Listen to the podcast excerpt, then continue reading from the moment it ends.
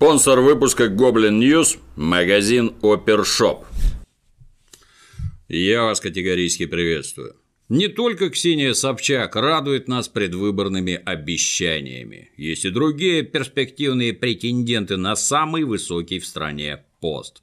Вот, к примеру, яркий, харизматичный бизнесмен Сергей Полонский. Именно его компания Mirax Group с переменным успехом возводила башню Федерация, самое высокое здание в Москва-Сити. Именно Сергея в 2013 году объявили в международный розыск по подозрению в хищении 5 миллиардов 700 миллионов рублей у дольщиков ЖК «Кутузовская миля». Находясь в розыске, Сергей регулярно вываливал в интернет фотки с яхт и вечеринок в Камбодже, что страшно радовало разоренных дольщиков. Потом Сергей немножко накосячил в Камбодже, издевался над местными матросиками, хамил, обзывал, недовольных выкидывал за борт.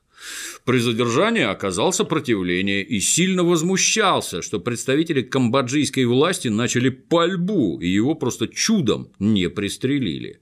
В камбоджийской тюрьме гражданин Полонский регулярно устраивал различные перформансы. То плевался в охранников, то поджигал в камере матрасы, то раздавал интервью российским телеканалам. В общем, когда всех достал окончательно, его депортировали на родину, где в ожидании отечественного суда Полонский отсидел еще пару лет.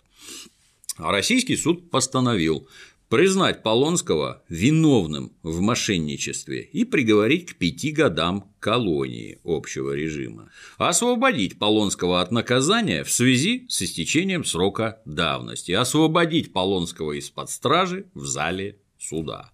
Ну, стало быть, за 5 миллиардов 5 лет тюрьмы по году за миллиард. Это многих заинтересует. Ну, сам Полонский признать доказанную вину отказался. Приговор встретил аплодисментами и сообщил, что испытывает двойственные чувства, что ему нужно время, дабы осмыслить произошедшее. Кинутые соотечественники, кстати, тоже испытывают двойственные чувства и надеются, что данный кандидат все-таки получит хотя бы 8 лет с конфискацией. И вот теперь беспокойный гражданин Полонский жаждет возглавить страну. На днях выдал интервью. Переживает за бизнес, за кошмаренный государством. Корреспондент задает вопрос. Как отрегулировать систему, чтобы с одной стороны не вернуться в 90-е, а с другой не уничтожить бизнес? Полонский, не моргнув, отвечает. Возвращение в криминал 90-х годов сегодня невозможно в связи с появлением новых технологий. В автозаке мне приходилось ездить с обвиняемыми в воровстве и жульничестве. Они говорят, что сегодня в Москве практически нереально что-то украсть, чтобы тебя не поймали. Везде камеры. Далее фигурант сообщает, что через 5 лет уже не будет ни банков, ни судебных инстанций, а через 20-30 лет исчезнет и такое понятие, как страна. Зато будет транснациональное правительство, и все 7 миллиардов человек тут же начнут дружно принимать решения касательно налогов, эффективности сбора ресурсов и прочее, особенно в Африке. Ну а пока Россия не исчезла, на ее территории надо срочно построить мегагород, совершенно новый, где нет груза кровавого советского прошлого, где нет советской агрессии, нет даже пробок, там не будет ни полиции, ни охранников. Ну, принадлежать этот чудо-город, понятно, будет вовсе не России. Это будет собственность всех стран мира. И любой землянин сможет попасть туда без визы. Разумеется, будут построены здания для ООН, чтобы для участия в ее деятельности не надо было получать разрешение, например, в посольстве США. Ну а находиться этот чудесный город должен, разумеется, в Крыму. Москвичи, стесненные жилищным кризисом, просятся в ваш великолепный город. Не пусть спокойно, этого не надо бояться. Столица автоматически переходит в Васюки.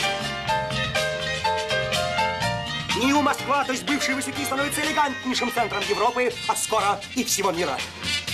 Всего мира? А впоследствии и Вселенной. Название Сергей почему-то предлагать стесняется, но даже ежу понятно, что единственно правильный вариант, конечно, Полонск. Вот такой у нас доморощенный Дональд Трамп. Ну, только Трамп консерватор, а этот либеральный интеллектуал. Увы, трусливая власть пока не разрешает ему регистрироваться в качестве кандидата в президенты. Очевидно, Владимир Путин опасается столь мощной конкуренции.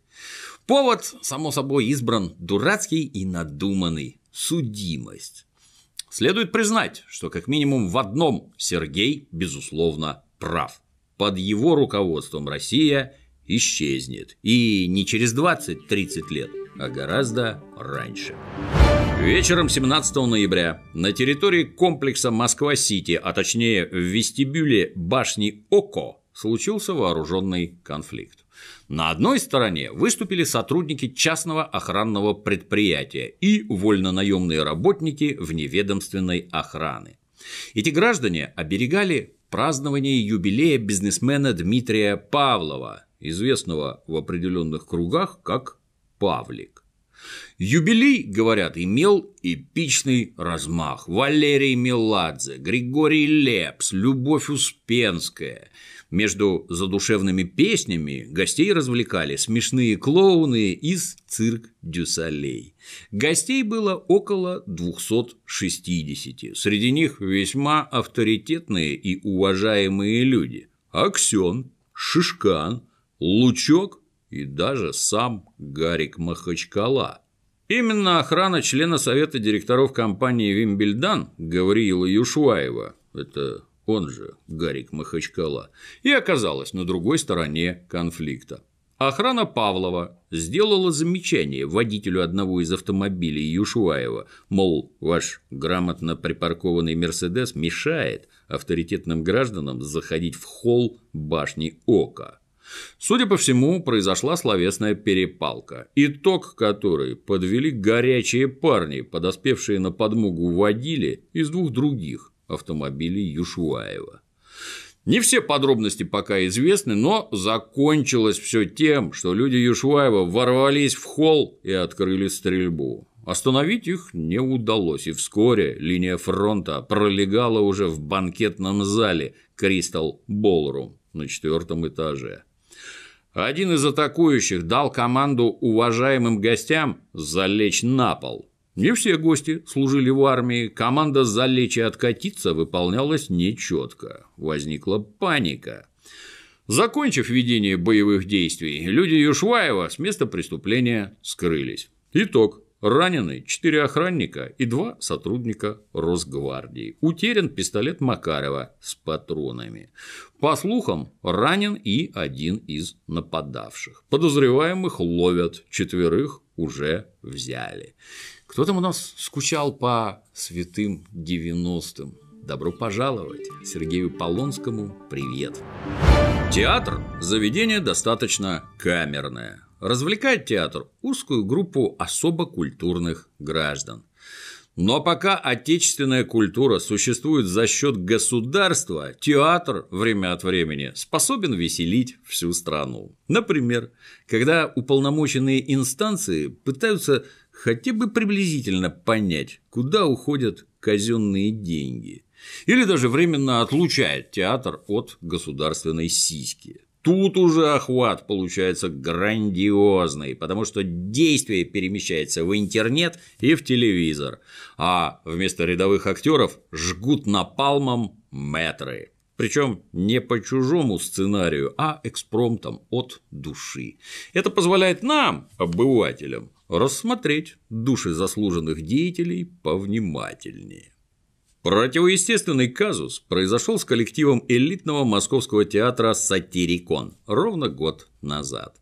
Руководит театром Константин Райкин, сын советского сатирика, имя которого слишком известно, чтобы его называть. Степень успешности руководства обсуждать не будем, но сам Константин публично признает, что без государственных дотаций дело не обходится. И все бы хорошо, но так уж исторически сложилось, что родное государство, например, Министерства культуры в последнее время гораздо тщательнее считает финансы. Причем это еще не самое страшное. Если удалось верно понять слова Константина на прошлогоднем съезде театральных деятелей России, сотрудники министерства теперь предпринимают весьма наглые попытки разобраться, какую пользу стране и обществу приносят рожденные с дотацией шедевры. Например, давно уже поставленный в сатириконе драматический мегаспектакль «Все оттенки голубого». Ну, прильнуть к подобного рода оттенкам когда-нибудь решусь Вряд ли. Лично у меня интересы несколько другие. Но есть и любители такого. Вот что пишет о спектакле сайт Афиша.ру. Подросток признается родителям в своей гомосексуальности. Так как дело происходит в России, камин оборачивается не обретением свободы, а жесточайшей семейной драмой. Спектакль Константина Райкина, разумеется, это реакция на волну официозной гомофобии, транслирующейся с некоторых пор повсеместно и на государственном уровне. Выступая на упомянутом съезде, Константин уличил первого заместителя министра культуры Владимира Аристархова в сталинском лексиконе, выразил глубокую обеспокоенность посягательствами на свободу творчества, на запрет цензуры, изобличил наезды на искусство на театр и призвал коллег к цеховой солидарности. Ну, видимо, против той самой власти, которая набралась наглости не только выдавать деньги, но и заявлять о своих интересах. Вообще у власти столько соблазнов, вокруг нее столько искушений, что умная власть платит искусству за то, что искусство перед ней держит зеркало и показывает в это зеркало ошибки, просчеты и пороки этой власти. А не за то платит власть, как говорят нам наши руководители, а вы тогда и делайте. Мы вам платим деньги, вы и делаете, что надо. А кто знает? Они будут знать, что надо. Кто нам будет говорить? Я сейчас слышу, это чуждые нам ценности, вредно для народа. Это кто решает? Это они будут решать? Они вообще не должны вмешиваться. Они должны помогать искусству, культуре. Вот так. Они должны. Ни о какой благодарности за то, что благодаря Минкульту до театра Сатирикон из года в год долетают нефтяные брызги, речи нет. Наоборот, есть внутренняя готовность высмеять и изобличить то самое государство, которое систематически пополняет театральную казну. Ну а как оно, болезное, иначе увидит свои ошибки, просчеты и пороки? Надежда только на труппу Райкина. Только она может показать сатрапам их истинный лик, дабы устыдились они деяний своих, горько зарыдали и побежали исправляться. Кто как не актер, камертон нравственности и моральной чистоты. Почти на всем протяжении истории европейской цивилизации к актеру относились чуть лучше, чем к собаке, потому что это гражданин, основой профессии которого является лицедейство, то есть притворство – но эти предрассудки мы изжили, и теперь власть у актера в неоплатном долгу. Во всяком случае, год назад деньги сатирикону были выданы. И как-то так совпало, что сразу после этого вопли о сталинском лексиконе из уст Константина Аркадьевича внезапно стихли.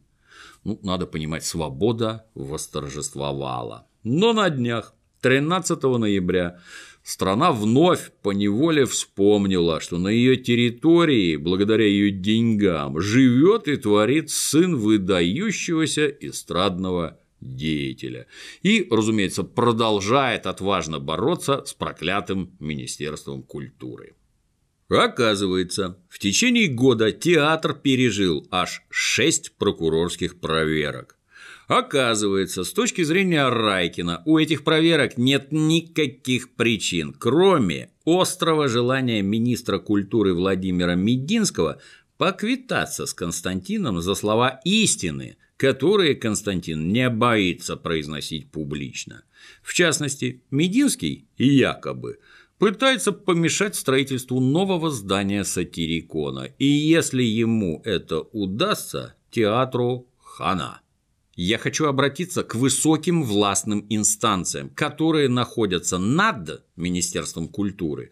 Ну давайте, дорогие друзья, как-то урезоним нашего министра, понимаете, который просто целенаправленно, планомерно вредит государственному театру, которому скоро исполнится 80 лет, который создал Аркадий Райкин, которым я руковожу 30 лет. У этого театра есть очень серьезные заслуги, мне кажется, перед культурой отечественной. Извините, я первый раз в жизни про это говорю, но у меня лично есть тоже заслуги благодаря этому театру перед отечественным театром. Я все-таки народный артист России, лауреат государственных премий. У меня два ордена за заслуги перед Отечеством. Все эти высокие награды мне вручали три президента, среди них Владимир Владимирович Путин. Я думаю, что мои скромные заслуги, они не меньше, а больше, чем заслуги этого начальника нравственности всея Руси, директора честности и доктора исторических и политических наук.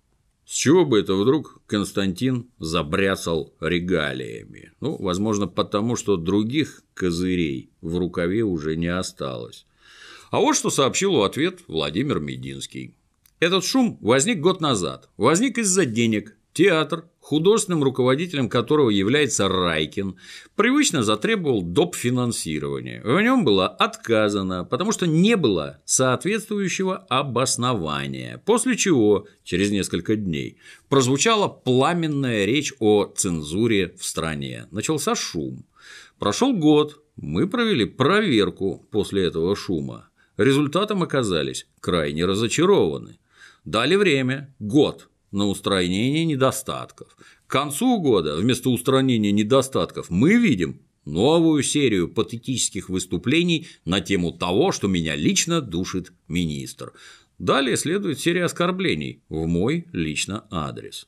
Ну а заместитель министра культуры Александр Журавский рассказал журналистам об интересной особенности строительства театрального комплекса в Марьиной роще.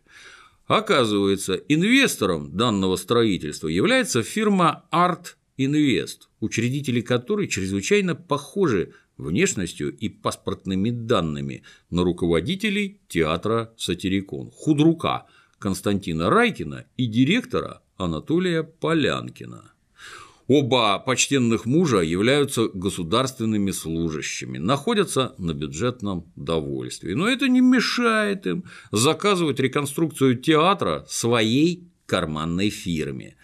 Разумеется, нет никакого смысла строить такой комплекс дешево и стремительно.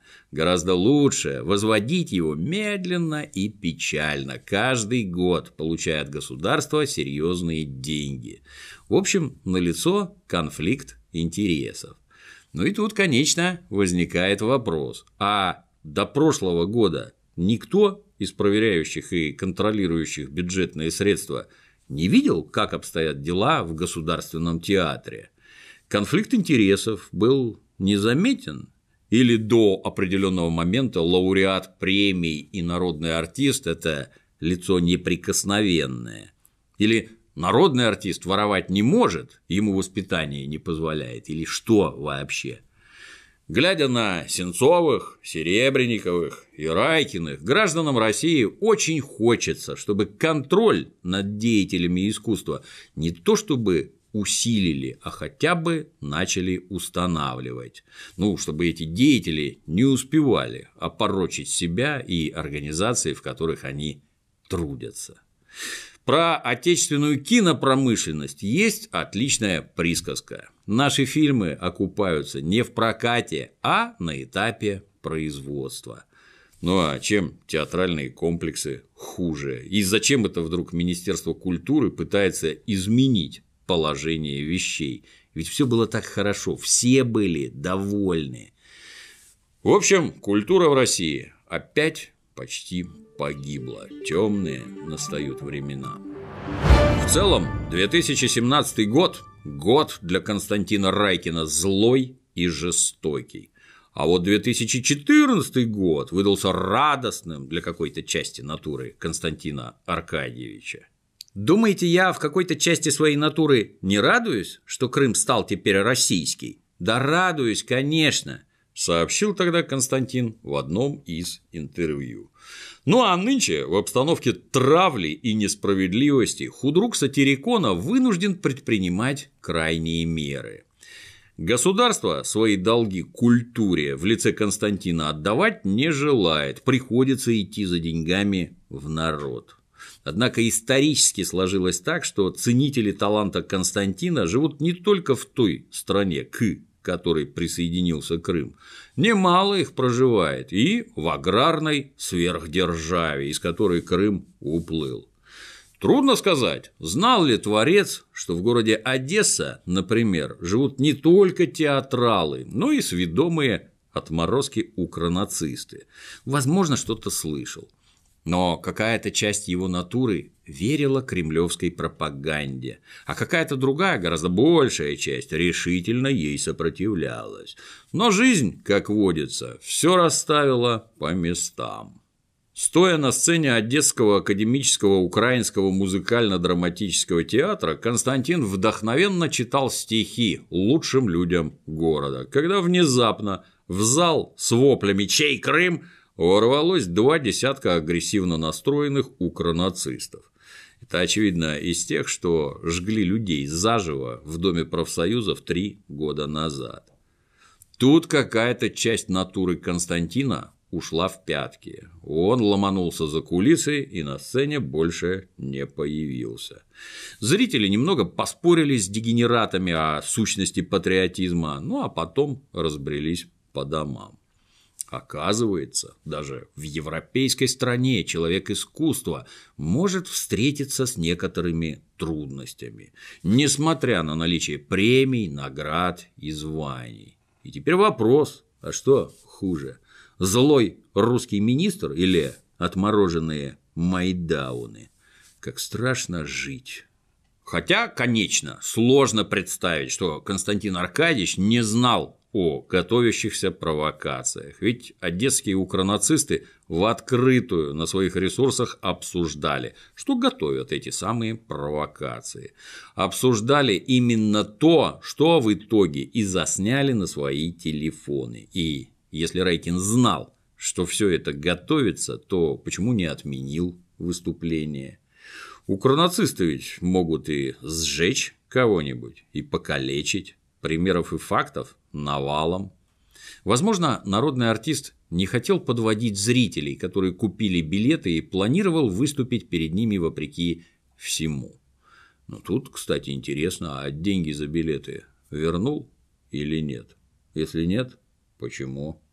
Но больше это похоже на то, что как только над головой начали сгущаться тучи, поездка в Одессу и дальнейшие события в ней – отличный повод начать изображать из себя жертву, ну, чтобы как можно дальше задвинуть вопрос с махинациями в театре «Сатирикон». С интересом понаблюдаем.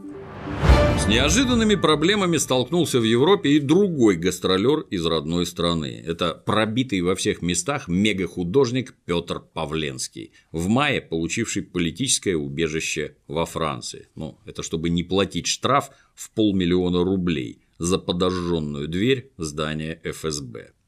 Во Франции Петр проявил достоинство, ответственность и благодарность, как подобает гению чудом, вырвавшемуся из лап путинских сатрапов.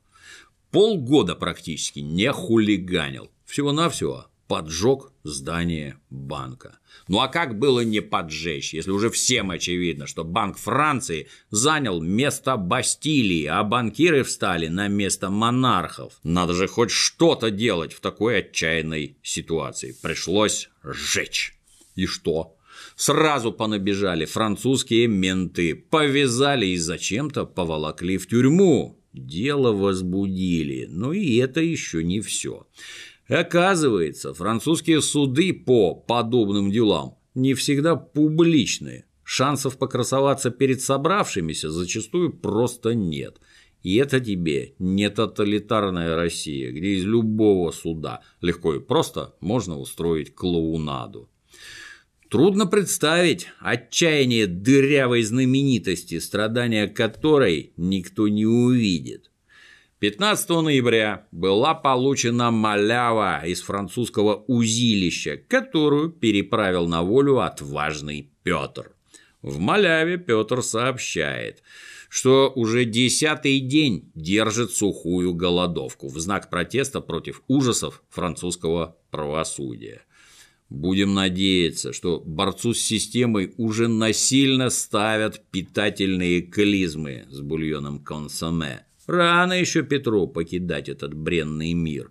Десятки идиотских выходок еще ждут своего часа. Но главная опасность данной ситуации – Павленского могут депортировать. И будет он вновь валяться где-нибудь у нас в людном месте внутри мотка колючей проволоки, бродить по центральным улицам с зашитым ртом, отрежет себе что-нибудь прилюдно или снова прибьет гениталии к мостовой. Может, и покрышки подпалит в знак солидарности с очередным Майданом. Но есть мнение, что мы в Мордоре недостойны жить бок о бок с такой яркой личностью. Не можем пока что оценить масштаба его дарований. Будем стараться расти над собой, а вы там наслаждайтесь обществом Петра. У него, как известно, интересных идей во славу либерализма навалом. В 1919 году, сразу после Первой мировой, Народный союз Германии по уходу за военными захоронениями предложил отмечать День памяти павших в Первой мировой войне. Идея всем понравилась. Отмечали по весне, во второе воскресенье Великого Поста. Особый колорит праздник обрел во времена нацистов, когда его переделали в День памяти героев. А с 1952 года праздник переехал на позднюю осень когда добропорядочному религиозному немцу в преддверии Рождества рекомендуются философические думы о бренности бытия и бессмертии души. Ныне этот праздник называется Всенародный день скорби и посвящен жертвам не только войн, но и ужасных тоталитарных режимов. В этом году германский народ предавался скорби 19 ноября. Эпицентром печали и траура было по традиции здание Бундестага. Это в девичестве Рейхстаг. В этом году пригласили погрустить и делегацию из России, в частности, старшеклассников Новоуренгойской гимназии номер один, много лет работающей по обмену со школами Германии. В рамках мероприятия германские подростки рассказывали о судьбах советских граждан, пострадавших от войны и нацистского плена.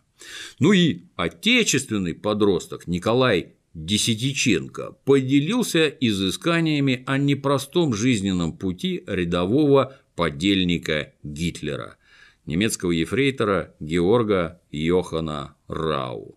Данный Георг во время Сталинградской битвы рулил зениткой, стреляя по нашим самолетам, а потом вместе с остальной шестой армией вермахта очутился в котле и сгинул в советском плену. Как сообщает школьник, от тяжелых условий. Ну, это сталинские упыри посовещавшись, решили не селить оккупанта и сотни тысяч его друзей в санаториях, не тратить на них хорошую еду, не исцелять их дефицитными лекарствами. Вместо этого пойманных возле Волги покорителей мира отправили в лагеря, причем пешком. Лагеря организовали неподалеку, в Сибирь идти не потребовалось. Кто-то из арийских сверхчеловеков по состоянию здоровья до места не дошел. Кому-то уже на месте не хватило еды, тепла или медикаментов. Кто-то был истощен и обморожен уже в окружении. Эти оккупанты до конца войны действительно не дожили. Но вовсе не потому, что мерзкие коммунисты отказались подписывать Женевскую конвенцию, а потому, что отважные германцы ордами голосовали за Адольфа Гитлера в 1933 году. В докладе школьника упоминается, что лишь 6 тысяч военнопленных из состава 6-й армии, окруженной под Сталинградом, вернулись после войны в Германию. Было, мол, четверть миллиона, а вернулось 6 тысяч. Остальных, стало быть, замучили злобные коммунистические унтерменши. Сравнение цифр 250 и 6 должно, видимо, сказать решительно все о методах обращения с европейцами в СССР. Только реальность, как обычно, гораздо сложнее. Хотя бы потому, что точное количество попавших в плен неизвестно. А физические кондиции попавших в плен после зимнего окружения делали высокую смертность вполне закономерной. Если же смотреть шире, процент учтенных военнопленных, умерших в СССР во время и после войны, это с учетом раненых, менее 15%. А остальные, потрудившись несколько лет над восстановлением ими же разрушенного и получив за это зарплату, отправились по домам. Трагическая участь ефрейтора Рау так тронула школьника, что он, якобы, рванул в Челябинскую область и посетил место захоронения солдат вермахта около города Копейск. А там, возле Копейска, Николая постигло чрезвычайное огорчение, потому что в могилах, оказывается, лежат невинно погибшие люди, среди которых многие хотели жить мирно – и не желали воевать. Молодец, Николай, верно подметил. Разумеется, они не хотели воевать. Они хотели, чтобы СССР как можно быстрее сдался, и на западной части его территории уже можно было бы организовать филиал Фатерлянда. Нехотя эти люди дошли до Волги, превозмогая себя, уничтожили 27 миллионов граждан Советского Союза. Через силу сожгли сотни городов и тысячи деревень. Кстати, сейчас точно такие же пацифисты и любители мирной жизни рулят незалежной Украиной. Обстреливают жилые кварталы, жгут людей в домах, вопят москаляку на геляку. Многие, конечно, обладают характерным для жителей цивилизованной Европы сложным внутренним миром и иногда предаются терзаниям. А вдруг москаль тоже человек? Мысль, конечно, безумная, но все же. За свое высказывание Николай Десятиченко вполне закономерно выхватил проблем. Среди населения России нашлось немало жаждущих занести в Николая историческую правду через прямое физическое воздействие. Следует, однако, понимать, что подросток Николай не сам такой умный. Николай – продукт вдумчивой обработки заботливыми взрослыми.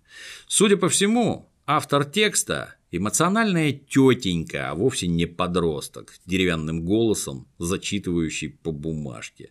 Ну и рассказы «Я решил посетить захоронение рядом с Копейском Челябинской области» тоже смешно. Говори правду, Коля, тебя возили по кладбищам, если действительно возили, и ты не врешь. Тебе крепко помогли выполнить это задание. Для тебя настрочили текст. И, возможно, делали все это люди, получающие гранты из Германии. Только вот в родной стране еще не закончились другие люди, которым хватает знаний, чтобы увидеть, какой бред в тебя наложили твои учителя. Мама подростка сообщила, что малыш самостоятельно сократил текст, и поэтому получилось вот так. Но некоторые граждане в курсе, что все, что зачитывается в Бундестаге, заранее и до запятой согласовывается с хозяевами оного. Учителя и даже уренгойский губернатор хором заголосили, что все не так поняли слова подростка про невинно погибших немцев и про так называемый Сталинградский котел. Вы бы лучше рассказали, как вам удалось воспитать потомка народа-победителя, что он в Рейхстаге рассказывает про невинно убиенных пленных немцев. Говорят, уже инициировали проверку гимназии, в которой учится мальчик Коля. Можно дать проверяющим органам бесплатный совет. Вы смело можете начинать проверку во всех учебных заведениях родной страны. От результатов вы, конечно, немного обалдеете и начнете даже проверять. Но нет, в школах, где изучают правдивое творчество Солженицына, все окажется печально. Во всех. И если у старшего поколения речь гимназиста вызывает ужас, то у его сверстников все в порядке. Вообще известно ведь, что Сталин был гораздо хуже Гитлера. Сталин уничтожил 100 миллионов невиновных своих в ГУЛАГах, а Гитлер всего лишь пытался бороться с кровавым большевизмом. Да что там Сталин, все коммунисты во главе с Лениным по сути были преступниками. Не зря же мавзолей на парадах Победы прикрывают фанерками. Именно это закладывается в головы школьникам последние лет 30. И будьте уверены, речь Николая – это только промежуточный результат. Дальше будет гораздо хуже. Сейчас, конечно, в обществе начнется важная дискуссия. Был ли виноват ефрейтор Рау и прав ли был Николай? Дискуссия в итоге должна закончиться примирением. Надо понимать, примирением с нацистами. А по уму должна начаться дискуссия о том, как бы нам прекратить плевать в предков и как бы нам не развалить родную страну. И в процессе этой дискуссии надо прийти к выводу, что Гитлер был плохой, а Сталин и СССР были хорошие и потому победили. А все, кто пришел нас убивать и по непонятным причинам выжил, должны быть счастливы и по гроб жизни обязаны благодарить нас за проявленное милосердие. Но, конечно, вместо такой дискуссии мы получим только вопли. Прекратите травить Колю, он же ребенок. 18 ноября на участке трассы Темрюк-Краснодар, неподалеку от станицы Елизаветинской, произошло событие, словно сошедшее со страниц книжек Виктора Пелевина. Сотрудники ГИБДД под предводительством настоятеля храма преподобного Сергия Радонежского, протоиерея Богдана Черных, провели вдоль трассы крестный ход. Нужную для крестного хода духовность создавала передвижная звонница на базе автомобиля УАЗ. Мероприятие было приурочено ко Всемирному дню памяти жертв ДТП, который у нас в этом году совпал с немецким днем скорби. 19 ноября. Говорят, данный участок весьма опасен, аварий происходит немало, гибнут люди. Казалось бы, надо принять меры к повышению безопасности движения, ограничить скорость движения, разделить встречные полосы забором, поставить больше предупредительных знаков, положить взвод лежачих полицейских, возможно, даже установить светофоры. Крестный ход – мера, конечно, неплохая, говорят, еще и недорогая. Многие утверждают, что даже помогает. Было бы, конечно, интересно через месячишко узнать статистику аварийности намоленного отрезка трассы ну, в сравнении с показателями за тот же период прошлого года. А ну как, пора уже внедрять такую практику по всей стране. Но тут есть вопросы. Действует ли крестный ход на водителей мусульман. А ну как, падла атеист или какая другая нехристь заедет, что тогда? Интересно, крестный ход помогает только для повышения безопасности дорожного движения или против дорожной коррупции помогает тоже? Если да, было бы неплохо провести крестные ходы вокруг всех зданий ГИБДД по России. Ну как подействует.